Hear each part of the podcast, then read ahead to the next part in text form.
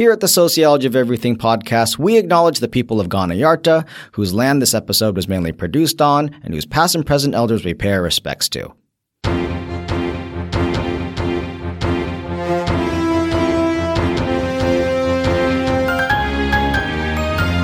Hi everyone, I'm Eric Hsu. And I'm Louis Everuss. And we're Lou and the Sue, and this is the Sociology of Everything podcast, brought to you by UniSA, the university that can technically use the acronym USA. But no one would want to, Eric. Why not? Think about it. Like the uh. university, you get a super sweet deal on merchandise. Can you imagine USA. all these people around, you know, the uni mm. wearing jumpers that said USA? yeah. Yeah, I feel like you could end up getting sued by the American government. They'd come in, they wouldn't be happy about it. Yeah, probably, probably. And I will say that willingness of universities in Australia to embrace acronyms is mixed. Um, I really like the fact that our alma mater, Louis, the Flinders University, strays so far away from its acronym FU. I went to a little old university called FU. That's a missed opportunity. Yeah. I'm going to lean into that from now on. In this episode, we're going to examine the topic of philanthrocapitalism. Philanthrocapitalism is a portmanteau of two words, philanthropy and capitalism. And what's the deal with it, Louis? What's its backstory? Well, that is hard. It's actually a pretty simple idea, really. It's just the notion that the activities of philanthropy and the activities of capitalism are becoming increasingly intertwined, and it's harder and harder to draw a line between the business activities that occur in society and the charitable acts that occur in society. Is this term of a recent vintage?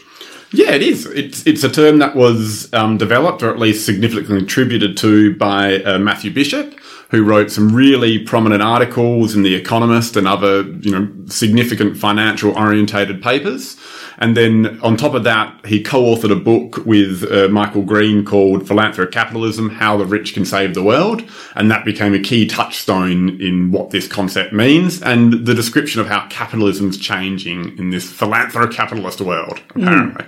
What do people make of philanthrocapitalism? I mean, on, at one level, it kind of makes sense to many of us, right? Like, if you want to support a charity, how do you decide which one to support? Well, you're exactly right. And I think when it comes to donating money or it comes to being involved in charitable enterprise, and even the term charitable enterprise as well, mind you, we do often think about it in kind of a capitalist terms. We think about whether that charity is going to achieve certain ends, whether our money is going to be a good investment, whether the outcomes are going to be, you know, effective. You know, we, people even look into how much money a charity spends on the management side of their activities as opposed to the actual delivery of services or whatever else. And these are really business things. You could say the exact same things about just investing money for profit as opposed to investing money for, So- for a, a charitable end. when Matthew Bishop and Michael Green were documenting and to some extent promoting hmm. this idea of philanthrocapitalism,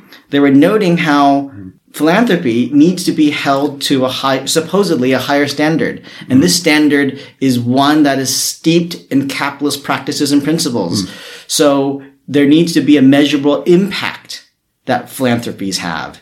It, it can't just be like you donate money and then it just disappears and into a vortex and you aren't sure what good it did. Yeah.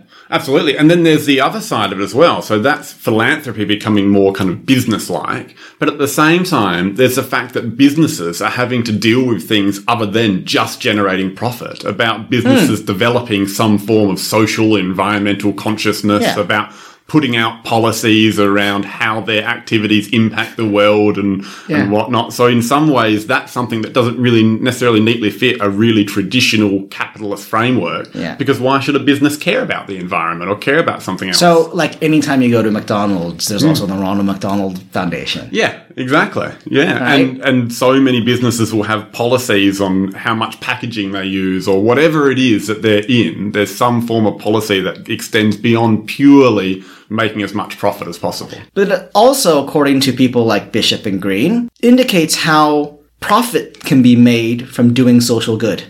Hmm. It can involve social good being done, but at the cost not of the taxpayer, but by the individual entrepreneur. Absolutely. I mean, that's the thing about their work on this is they're not just uh, neutrally identifying a new Yeah. phenomenon. They're, they're, they're fans, right? They love it. That's right. I mean, they're happy about it. That's right. They're like, if, if business is the main generator in society, if business is, you know, producing all this wealth and it's the main way that we exchange goods and do everything else, then we need capitalism to be orientated on broader philanthropic goals. I mean, that's a fantastic thing if businesses care about this it's stuff. the tone they take in writing about philanthrocapitalism. You know, it, it's like they go into a room filled with other capitalists, and then they talk about how great philanthrocapitalism is, and then the response they get is something a bit like this. Uh, the first gratuitous sound effect of the uh, podcast. Now, it would be amazing if the podcast just finished there. Like, all right, Yeah, that's we're it. done. We're done. Then, You know, I've been Louis Everuss. but but it, it doesn't end there because mm. enter the work of Linsey McGoey. McGoey mm. is someone who has analyzed philanthrocapitalism from a sociological perspective. And in an article in Poetics, she highlights one aspect of it in particular that we should be questioning of. She wants to temper the enthusiasm that some people have about this trend, about this concept.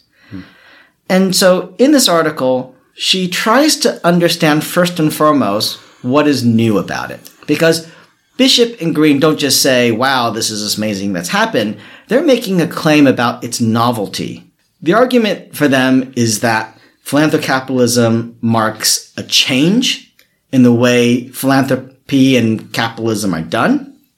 But McGoey disputes this. In what ways, Louis? Well, I mean, one thing she points out, which I think's a pretty uh, convincing argument, is that the notion that capitalism is only now becoming concerned with ethics and morals and has that side of it is just rubbish, really. And one of the great examples she gives is Adam Smith's notion of the invisible hand. Hmm. And Adam Smith being such a prominent thinker hmm. of, of the free market and of capitalism and early forms of liberalism. And the- his fundamental idea was that if everyone acts in a self-serving way, Yeah. if everyone looks after their own interests and tries to generate wealth for themselves, this will have a broader social good. This will increase the general wealth of the population and will rise everyone's standards. Yeah, so- it's the invisible hand of the market. if you think about it, the idea that we should somehow celebrate self-interest hmm. is not one that's immediately self-evident. Like at one level, if someone's just self-interested, you could say they're very selfish. They they don't want to share. And Smith comes along and says, actually, if we're all concerned about our own self, this actually has social benefits. Hmm. And so I think that's a really interesting observation that this idea that philanthropy and capitalism or social good and the capitalist pursuit are somehow linked that that's that's something that's not necessarily all that new and novel. It's old hat. What's more, McGoey also notes that capitalists of yesteryear were also interested in applying capitalist principles to philanthropic pursuits. So, for example, uh, she quotes the work of Beatrice and Sidney Webb, who were 20th century British reformers, and that's, according to her, what prompted them to found the London School of Economics and Political Science. They were trying to apply the scientific method to social problems. So, on the one hand, the lesson that emerges from McGoey's work is philanthrocapitalism may not be all that new. Mm, but Absolutely. what is new about philanthrocapitalism, according to her? Well, one thing she mentions, it's not so much a qualitative change in terms of the quality of philanthropy and capitalism and their relationship, but it's more a kind of quantitative thing. And it's just the sheer scale of philanthrocapitalism at the moment. Um, and this piece, we need to remember, was now written in 2012. And so even some of the numbers that were, were quoted in here, charitable giving has more than doubled from 13 billion in 1996 to nearly 32 billion in 2006. Um, we should really quickly Google what it is now and add that in too. But the point remains the same. The point is that the amount of money that's slushing around and being used for, you know, what we consider charitable purposes is just exponentially increasing as potentially wealth and inequality also increases, but we'll come back to that in a sec. So, on the one hand, there's a quantitative difference. Just the amount of money that's now involved in philanthropic pursuits. Um, I think there's a nice quote, is- isn't there, Louis, in the text? Yeah, and we've got to remember this text is now from 2012, so this this will slightly different now. But McGoey points out that charitable giving has more than doubled from 13 billion in 1996 to nearly 32 billion in 2006. Some epic numbers. But it's more than that. There's something also novel about philanthrocapitalism, and it has to do with the very outspokenness of the self-interested motivations of charitable gestures, which is a direct quote from the text. I think this is such an interesting point, I've got to say, because it's, it, it moves away from the outcomes and really goes to the action or how someone gives, you know? And it's really just saying, aren't people so showy about it these days? like, Yeah. aren't they so blatant and obvious? It's like you don't just donate money to a school, you organize a series of press conferences and you have a, a social media advisor making sure everyone knows about Yeah. it. Like you can imagine someone like Kim Kardashian or Kanye Yeah. West, like when they donate money, it's like you're going to hear about it. it's going to be a thing. Yeah, they'll call a press conference, and also companies. Mm. Companies advertise how much they're donating, mm. what they're donating for. Mm. There's a nakedness now to the link between money making and philanthropic pursuits that didn't exist according to McGoey. Now, in order to actually get at what she's trying to say here, it might be useful for us to look at her discussion of gift giving. Gift giving is something we're kind of familiar with. Sociologists have come to analyze it. One of the most famous sociologists to have done so is Marcel Mauss. And Mauss once talked about how gift giving isn't simply just a simple act. It's actually quite complicated and involved. When a gift is given to you, there are expectations that are placed on you. And oftentimes those expectations are put there covertly or informally. Right? So Louis, I've given you loads of gifts, You have. right? You have. Is that it? Do you just go, yep, thank you for the gift? Well, you know what? I've got to say that's probably not a good example because the point that McGoey's making here is that there's some form of a kind of contract that's established. Um, but with our scenario, I I am opposed to the over gifting that you seem to be akin to, and so yes, I just take the gift and say thank you very much, and I give nothing in return. Now, that's not quite Nothing true, though. return. That's not quite true, though, because your wife, Louis, feels bad Yeah. that I give so many things to you She does. and her. So she feels like she needs to make up for it. she, yeah, that's true. So the relationship developed between you and her fits what McGoey's talking about here. the fact that the giving of the gift creates some form of obligation or expectation. Yeah. But uh, I stay out of this whole business. I feel no such obligation or expectation. Now, what's interesting though is that usually when you give a gift and you kind of expect to receive something in return at some point, that there's a kind of a mystery involved, right? Or the lack of certainty as to what that might consist of. So a gift is different than just engaging in a contract, right? Like mm. if you like rent a house from someone, you won't be like, "Oh, they're giving me the gift of having a roof over my head." That's not a gift mm. because you know exactly what you're getting in return for the thing you're giving, mm. right? So in exchange for, you know, money, I get somewhere to live. But a gift is a little bit different Mm. you're still expecting to some extent to get something back, whether it's adoration mm. or it's a it's another or in some cases in Chris like during Christmas time, you're expecting to get another gift back from mm. someone, right? Yeah, or just the general development of goodwill with a partner that could be beneficial down the track in terms of ongoing kind of business relations or whatever. That that's always been there. But I think the interesting thing McGoey's pointing to is you no longer need to hide that you expect something in return. yeah, that's right. I mean, she says here, it's so great. She says, not only is it unnecessary to disguise self interest, this motivation is championed as the most justifiable motive for investing in poverty alleviation. So you are now allowed to give to charity and outwardly say, I'm doing this because it's actually going to increase my business profits, or I'm doing this because people are going to buy more stuff off me or watch more of my TikToks or whatever it is. You that's celebrated, and people sit back and say, Yeah, yeah, he's doing the right thing. doing the right yeah, thing, he wants to personally benefit, but so what? That's great. Good for him. In fact, the two can be so linked that in order for social good to be done, it could be argued that you need to actually be wealthy. You need to be a good capitalist. And that link is something that I think McGoey finds very troubling. She finds very, very, very troubling. I, I think you're spot on, and that's probably one of the most significant criticisms that this piece is making.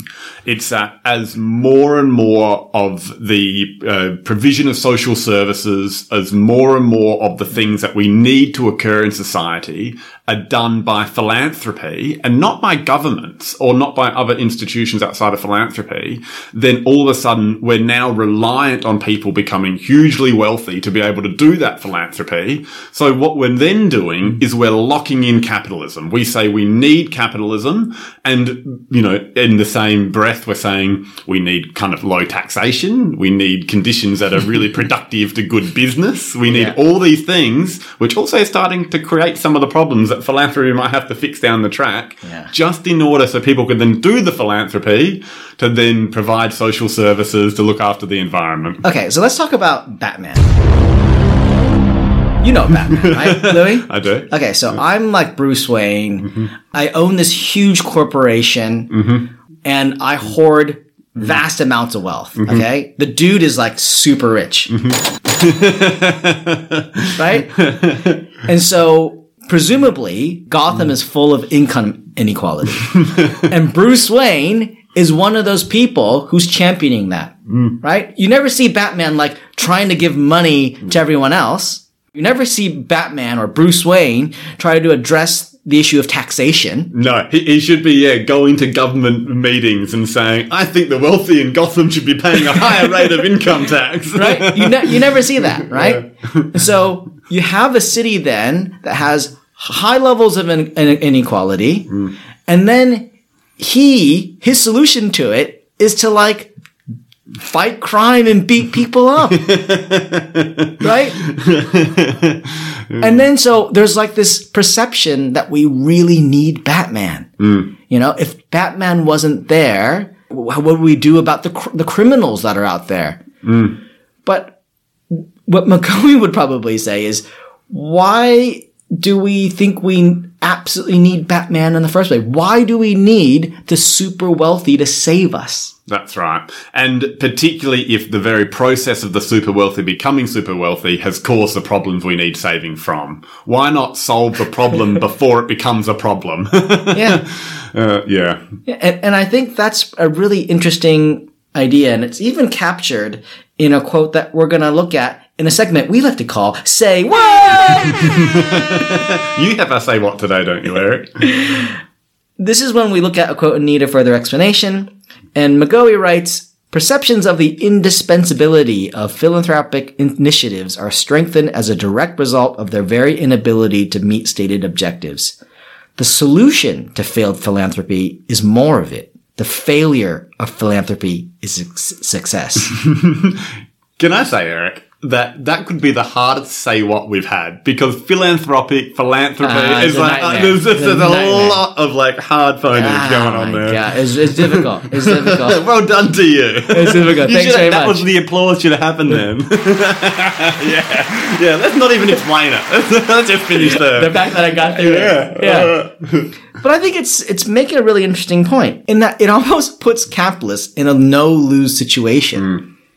So if I, as a capitalist, make tremendous amounts of money, I then am lauded for doing that because I can donate some of that money to philanthropic causes. And then it means that it justifies me continuing to make even more money, mm. which then causes further need for those philanthropic initiatives to take place. Mm.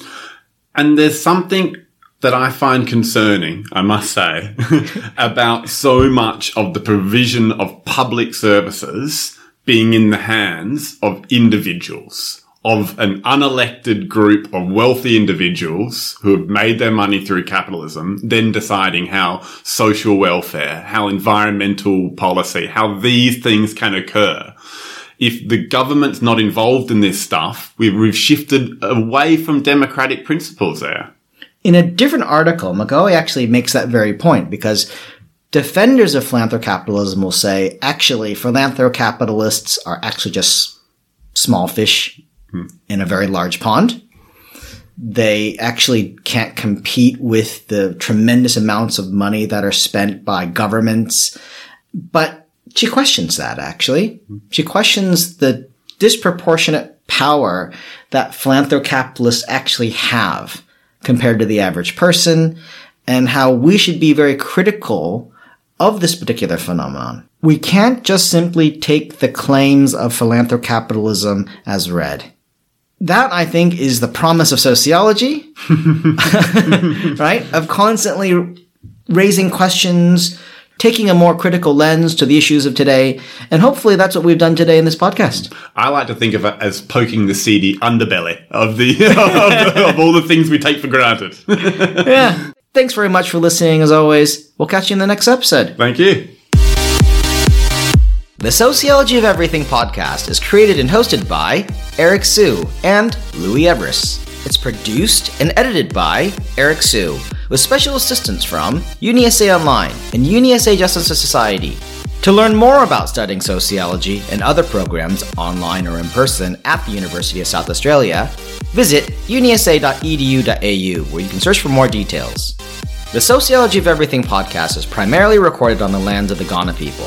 The hosts of the podcast would like to pay their respects to elders past, present, and emerging. If you'd like to get in touch or learn more about the podcast, visit our website at sociologypodcast.com. Thanks for listening.